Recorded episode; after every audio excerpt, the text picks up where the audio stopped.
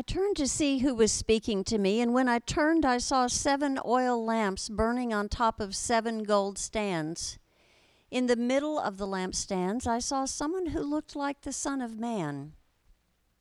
He wore a robe that stretched down to his feet, and he had a gold sash around his chest.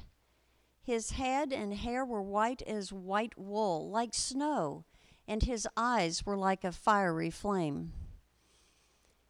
His feet were like fine brass that has been purified in a furnace, and his voice sounded like rushing water. He held seven stars in his right hand, and from his mouth came a sharp two edged sword. His appearance was like the sun shining with all its power. When I saw him, I fell at his feet like a dead man. But he put his right hand on me and said, Don't be afraid. I am the first and the last and the living one. I was dead, but look, now I'm alive forever and always. I have the keys of death and the grave, so write down what you have seen, both the scene now before you and the things that are about to unfold after this. And as for the mystery of the seven stars that you saw in my right hand and the seven gold lampstands, here is what they mean. The seven stars are the angels of the seven churches, and the seven lampstands are the seven churches. This is the word of the Lord. Thanks, Betty Jean. So last week I mentioned Clarence Jordan's scripture paraphrase from Colossians that summing up Jesus' sovereignty and centrality in, in the Cotton Patch Bible.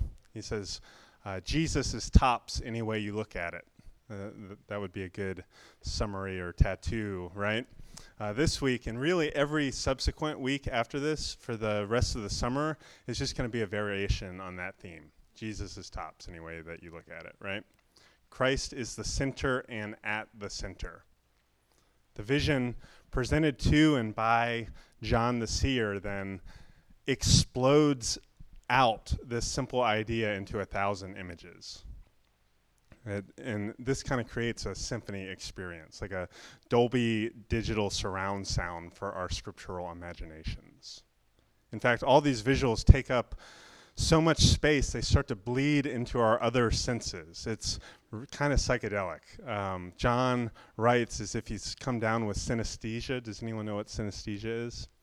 It's this really rare condition where you like see sound and taste color and hear touch and all these things, and so, some of your pathways are a little mixed.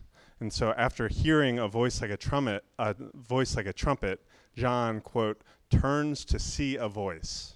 John sees a voice. How about that? This is how revelation from God works, specifically for John, but also generally for us. God's word is tangible. The word wants to take up residence in and with us, to fill us, to take up space, to be embodied through us and in us in this world. To not just be in a book on a shelf, but to play in 10,000 places. The Gospel of John tells that the Word that became flesh is primarily Jesus, but it also has to become flesh in us.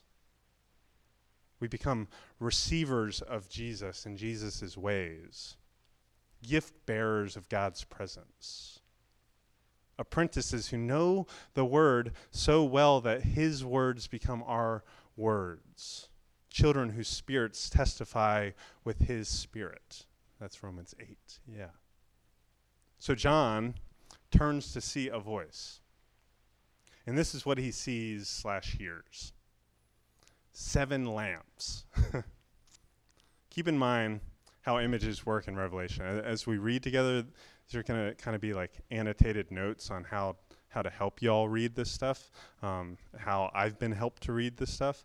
Because these images, how they work in Revelation, they don't really add up perfectly. They're not kind of one to one correlations or codes, they're symbols, they're figures. Next week, Jeremiah Dotson will trace through these lampstand figures. And I kind of picture them kind of as like when you're clicking on something on a computer, like a drop down menu like you have this image and then you click on it and it drops down with all this other stuff that is happening. And that's kind of what's happening with these lampstands. John calls it the scene now before you and the things that are about to unfold after this. It's, it's unfolding and dumping down with all these uh, new things. Symbols are strong, too. Uh, we'll, we'll see that throughout this summer. Uh, consider how symbols and figures work for us, like subconsciously on a precognitive level in deep ways that grab onto our hearts and our guts. So think about this on this Memorial Day weekend. Something is ubiquitous, it's everywhere, hopefully, as a $1 bill. We've all seen a $1 bill, I hope, right? Um, we'll look at the back of the $1 bill. All these symbols you might have never even noticed it. A providential eye above a pyramid with 1776 in Roman numerals, and we're always all supposed to kind of know what this means, right? And then there's the eagle inundated with 13s for 13 original colonies. There's 13 stars breaking in from above. This almost kind of like a baptism in Luke's gospel sort of image or something, right?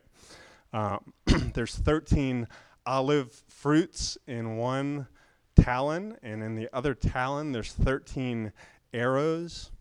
We see scales of justice, and there's Latin text that abounds with beautiful language like God has favored us, a new order of the ages, and out of many one, e pluribus unum, right?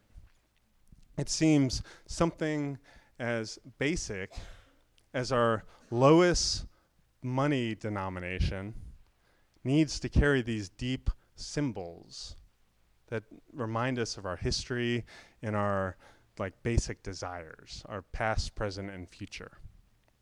So you can see also what sort of interruption and subversion of these symbols does in both good and threatening ways when say you like introduce the idea of a new symbol or you subsume and subvert an old symbol something that disturbs and disrupts this history and this narrative. Let's say like doing something like creating a 3D printable stamp of a former slave and underground railroader like Harriet Tubman to put over your symbol right don't tell me that Revelation is too weird to investigate and begin to understand its layers because these weird, deep symbols are in our pockets almost every day and, and we don't examine them.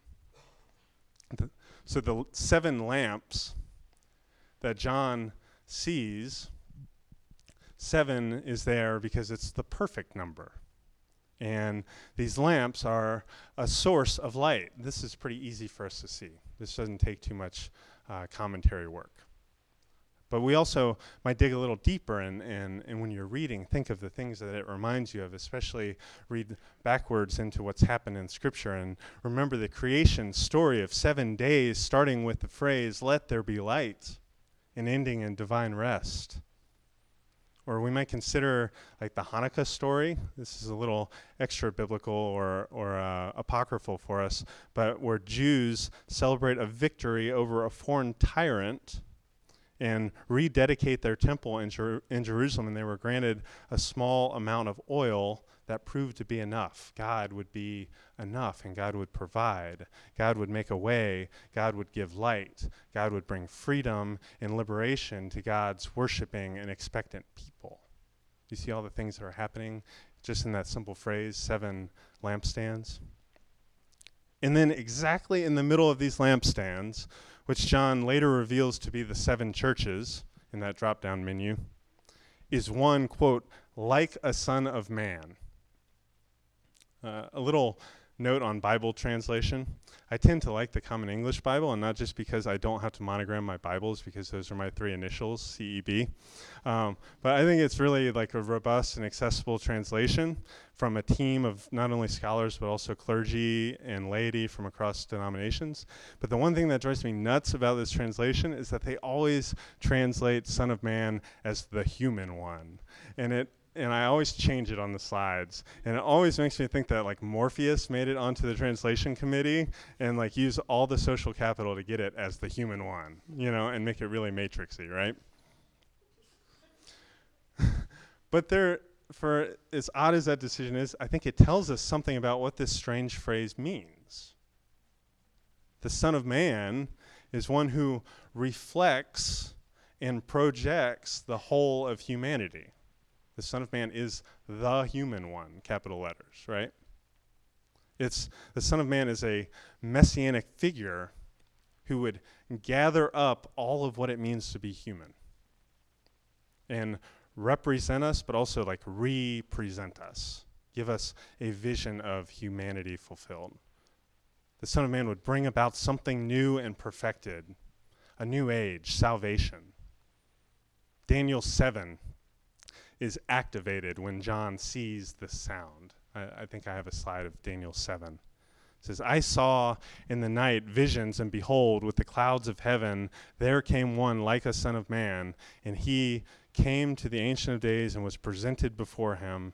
And to him was given dominion and glory and kingdom, and all peoples, nations, and languages should serve him. His dominion is an everlasting dominion which should not pass away, and his kingdom one that should not be destroyed. In short, the Son of Man is going to be the future and bring the future. A kingdom without end. And visions like these are exciting for us. It seems like all the sad things will come untrue. This is the ending of every like mythical movie that we have where we're expecting the king to come back. This is Robin Hood. This is Lord of the Rings. This is all those things wrapped up into a vision. Or it's those movies refracting this vision, right? And not just that, all the untrue people will be cast off the thrones that they've unjustly occupied. That's what's happening. That's why, uh, as we said last week, Revelation is a worship text. It's theopoetic, but it's also political. It's theopolitical because it, it calls into question fake, phony rulers. Uh, I, I, think about the animated Robin Hood when they say, a pox on the phony king of England, right? Like that's my, one of my favorite songs. I love it so much. And that's a little bit of what's happening here. And, and we're, to, to begin to understand this and to begin to recognize God's way of quote unquote dominion and glory and kingdom that is higher and altogether different of how we might imagine it or how our world is imagining it. So John goes straight for the spoiler. Like you might expect John to carry some more suspense. We haven't gotten out of chapter 1 like the Son of Man was a suspenseful character, and we've waited this long. What's a little more build up to the climax? But instead, John opts to just show his hand, but in a like way that's really clear, but also as a dense and symbolic picture. And at the radiant center of all of this is the Lamb. John's willing to just show us in chapter one. We don't have to wait till chapter five, or we don't have to wait till it comes back around later. But right in the middle of all this is the Lamb. At the center of all of our hope and our expectation is an object, a person of sacrifice. A lamb, a life for our life and for the life of the world. Our life and our purpose is summed up in the life and purpose of this one, who is God's person and the, the sheep of God's pasture. Like Psalm 100 says, We are God's people and the sheep of his pasture. This lamb is God's person and the lamb of God's pasture. This is one of those moments that both makes complete sense and is complete nonsense to us, right? Where you'd expect like the punchline is going to knock you over, and it actually does knock John over, but uh, instead, it's kind of intricate and it kind of makes sense from what you know. And so you just kind of sit there saying, huh, and you start to put the pieces together and try to walk away reeling with the implications of what this might mean.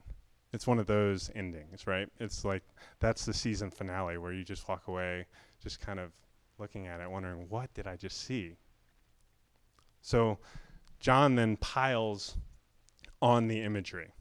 He, he's he's built this central image of the lamb and now he's piling on imagery to help describe it and we see right away that the clothing makes the lamb right the lamb wears a robe like a priest might this is interesting because a priest is the one who makes a sacrifice the lamb is the sacrifice the priest is the mediator and a bridge between God and creation and creation and God, and the lamb is the meal. Perhaps this is a callback to earlier in Revelation 1 when we're then made to be a kingdom and priest to serve his God and Father. The priest helps bring out of what is insufficient and oppressive into what is whole and free. So Jesus, the Lamb, wears the garments of Aaron and Eli in order to bridge this chasm between God and humanity. But Jesus also bears the wood of Isaac, who is the, the fill in for the sacrifice on Mount Moriah.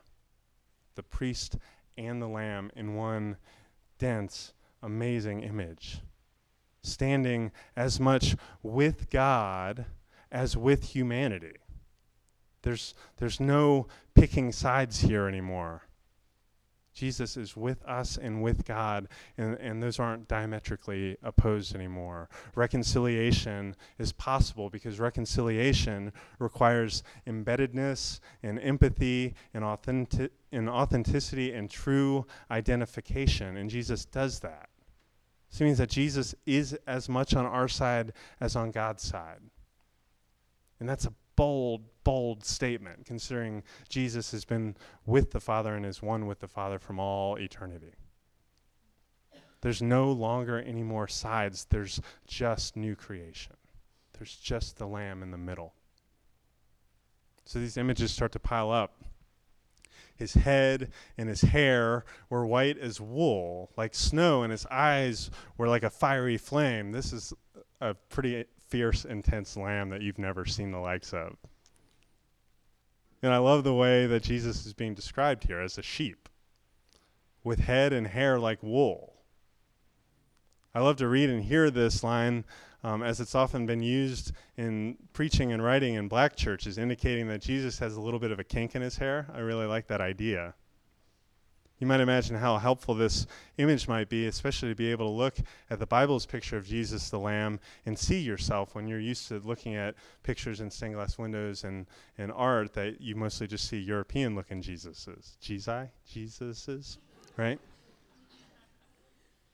And, and th- those versions of Jesus look like the people that own people like you, but now you look at the Lamb and you begin to see yourself. And the Lamb's wool is white like snow, and that can be confusing and a little bit of, har- of a hard image because white has meant purity, and that's easy to see when snowfall happens before the kids tromp around and make it dirty. The pure snow is white, and it's something to behold. It lights up your whole house uh, in the morning. And that's all fine and good until we go and try to do the like inverse and opposite thing and make dark or black to be inherently impure. I don't think that's what's happening here. Here's where skill in reading Revelation's images comes in. We must see into and through these colors to what they're pushing for, and namely that's purity. Uh, I, I, learned a little bit about how um, white helps create purity um, and is a marker of purity, but also black does that too recently when I switched toothpaste and to start using this charcoal toothpaste. And you'd never think that that would actually make your teeth white, putting this nasty old charcoal in your mouth, right? So that's a little bit of, of I posit to you what is possible here with these images, right? You can you can go yes, thank you. The next image is Jesus' fiery eyes. Eyes which make pure. Keep in mind that white represents purity, but so does the charred black of having one of having been one made pure by Jesus. These two connected images serve to remind us, along with, with Jesus' life and words, that purity is as purity does. God's holiness isn't static, but it's whole making, it's changing when it comes into contact with, with, with anything else reversing this logic that something pure can only be made dirty or defiled. Instead, this creates possibility that whatever has been defiled, broken, bruised, or misused can be made pure and set apart and holy and recovered for God's purposes. This is how God works. This is how the kingdom works. This is why Jesus is eating with sinners. This is is what Jesus is calling us into. That Jesus is the spotless lamb and makes us spotless simply by spotting us. That's why the lamb has burning eyes. He catches us in his glare and he makes us holy. Imagine and image this as we go this week. That you might be an agent in and with Jesus to bring peace and healing to hurting people in your life rather than being on the defensive about what sort of mess it might get you into or how it might negatively affect the just so life that you're constructing. For my type A perfectionist friends out there, consider how freeing it is to live under the reign and rules of someone whose power and willingness um, to repeatedly make you pure and whole and acceptable is the final word in your life. That, that, that even if you mess up, you're, you can be pure and whole and acceptable. And that your acceptability has nothing to do with your ability to make things happen or make things perfect. If you're looking to grow this week in your spirituality, consider what it might mean to come under that burning gaze. Like just sit there with it, be examined by this lamb with burning eyes, and have some things burned off, taken away that are just taking up space, things that are ornamental, or maybe things that you're doing, or ways that you're being, or habits of thought that you're in that are deeply demeaning and dehumanizing. Jesus wants to take those away. Ways of thinking about yourself, ways of using your body, ways of treating other people, habits of unholiness that need to be unlearned and burned, washed and deprogrammed. So we we need to move a little quick, a little more quickly on these images because there's just this heap of images. I know that y'all are like, "What in the world is going on here?" And I'm not going to get to the bottom of it. We'll trace over, the, skim the top of it, right? The next image I think is that there are power in the feet, power in the feet. That Jesus, this Lamb, has pure brass feet, purified in a furnace where's this coming from? What is this talking about? Have you ever seen sheep with brass feet? No, you shouldn't have. But uh, again, remember that we we we're reading this with Daniel in the Son of Man, and in that Daniel story, remember Daniel's a, a dream interpreter, and he's working with this guy Nebuchadnezzar, uh, who's having these dreams and visions and needs to figure out what they mean. And, and there's a dream that Nebuchadnezzar has that Daniel interprets. And Nebuchadnezzar's dream, he has this like kind of lucid dream where he's able to describe it. And, and uh, he tells about this magnificent like collage style animal with a brilliant and valuable body made of all these precious metals and stones, and then feet made of this compound of clay and iron and clay and iron don't bond together, long story short. They make a lousy compound and a flawed base, and the thing just fell over and was ruined. By contrast, Jesus, the Lamb, has and is a firm foundation. Bronze is, I'm no metallurgist, but bronze is uh, this pure compound of both iron strength but iron rust. Uh, so then you add copper, which is really malleable, and you kind of get the best of both worlds. It, it's really strong, but it doesn't corrode and rust. It's the best, best features of both metals, and it's reinforced. So out of this lamb, then also comes a voice like rushing waters. These are dulcet tidal tones, right? Full of power.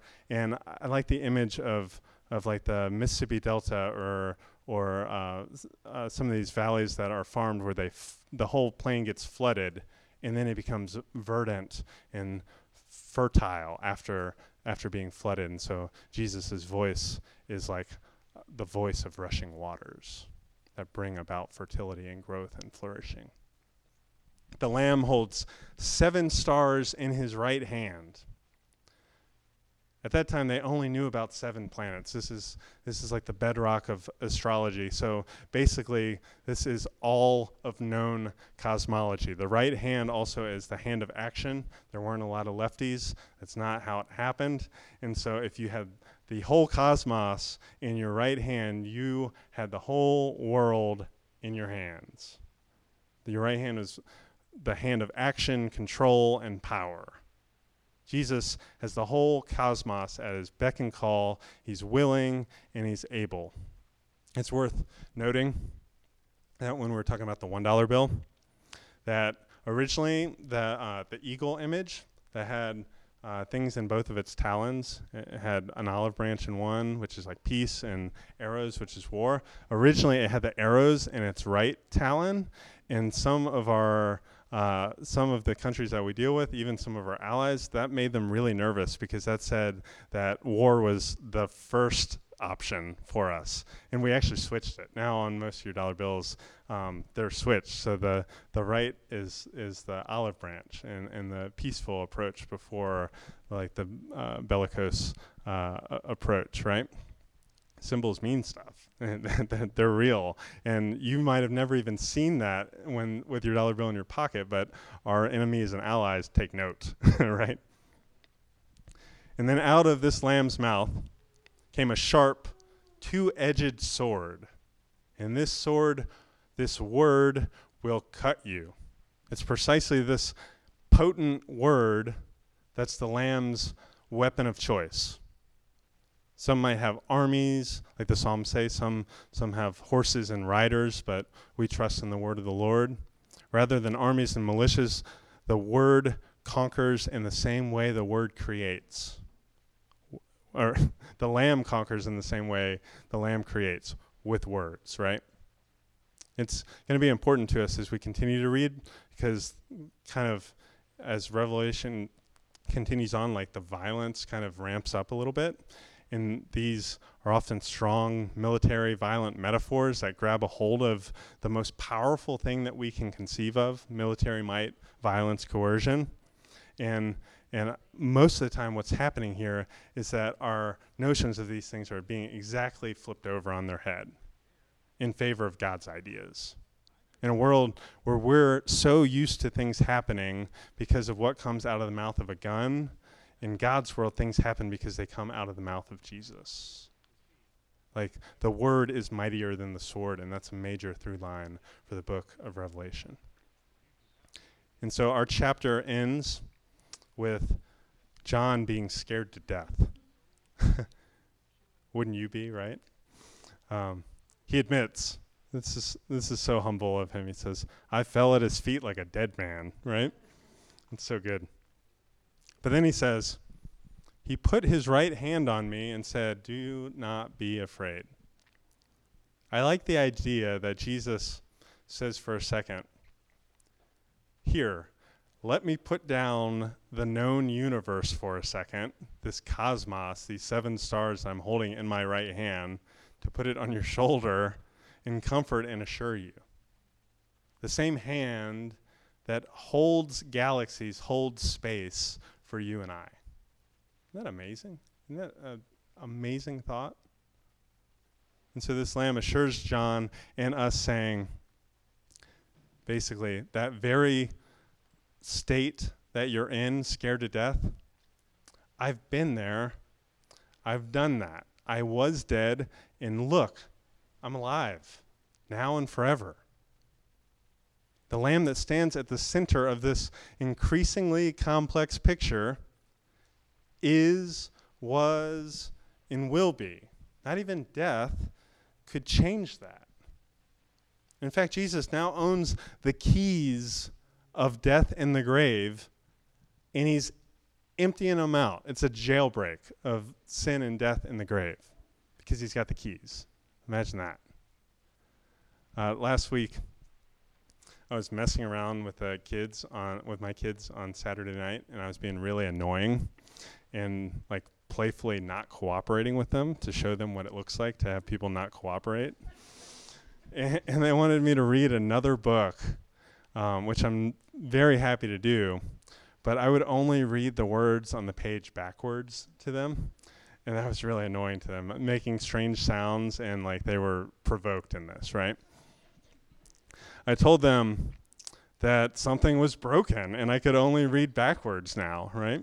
And and Titus, who I'm glad he's not just a pure hero in this. He he was the villain earlier, so now he, he gets reclaimed. He's always really intuitive and always really concerned. He he looked at me. This was Saturday night, and Titus said, "But Dad, are you gonna have to read your sermon backwards at Oak Church?" Let's get this problem fixed before Sunday morning. But in a sense, that kind of is what Jesus is doing and inviting us to do in Revelation. When the Lamb, Jesus, says that he's the first and the last, he's tapping into God's very being, the one who created and who will complete creation. Uh, the, Old Testament has this name for God, I am, and it doesn't have a tense. It just, I, I am, I was, I will be, I am. And, and, and, and that's, that's the picture that Jesus is identifying with. So we're wise to read backwards and see that. When he says, I was dead, but look, now I'm alive forever, we're invited, we're inviting, invited by him to join in this undoing, which sees all of our hope and all of our expectations being met in God in a very specific way Jesus' death and resurrection. So we're invited to read backwards onto all we think and know about God from the starting point at the end. Jesus, the Lamb of God who takes away the sins of the world. So that is going to inform and needs to contr- it needs to inform and control your picture of what you know and anything you know about God. Past, present, and future are wrapped up and remade in this Jesus. This is the revelation. Not new information, but a repackaging and a, and a reforming our imaginations to be able to follow this Jesus. That means whatever baggage you're holding onto from the past, whatever sin and death and wounding is dragging you backwards, that Jesus momentarily sets aside everything, the whole universe, to be present to you and to say, Be not afraid. This means that whatever like current struggles that are occupying your whole dashboard, your whole life that you're currently facing, whatever captivity to sin and death that you're struggling with, and please don't stop struggling because when you stop struggling with those things, it means that you've succumbed. Whenever that happens to you, Jesus is being present now in the present and saying, Here's the keys. Come out of there. Be free. Join me. This means that whatever anxieties are uh, accumulate in this room about the future, and I know there there are all shapes and sizes of future anxieties. F- the future of your family, the future of your finances, the future of your health, the future of your relationships, the future of your soul. That Jesus is present even in the future to be able to say, I was dead, but look, now I'm alive forever, and so are you walk with me, believe into me, join me. I'll be there because I've been there. I always have a hard time landing this plane for these sermons because it's just to be continued. Uh, so uh, I want I want to pray with y'all, um, and and we'll continue on as as we uh, move uh, towards the table. Will y'all pray with me?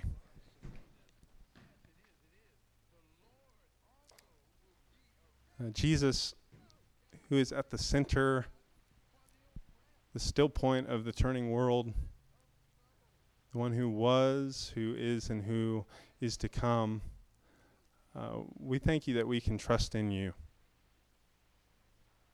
That we can trust that you um, know best, that you're tops, anyway, that we look at it, um, that you've been there and that you've done that. Uh, we thank you that the picture that we get when we look at you is not anything that we might have made up in our own imaginations, but is a is a lamb, is someone gentle, um, someone sacrificial, uh, someone who stands at the at the nexus, at the intersection of God and humanity. Uh, we thank you that uh, because of that, um, you make us pure, you make us um, acceptable and you accept us no matter what. Uh, we thank you um, that we uh, encounter you over and over, that you um, are so kind to us, that you'd open our eyes, open our hearts um, to the work that you're doing, um, that you'd give us courage by being with us in this world. Uh, we thank you for all these things in the strong name of Jesus, the Lamb. Amen.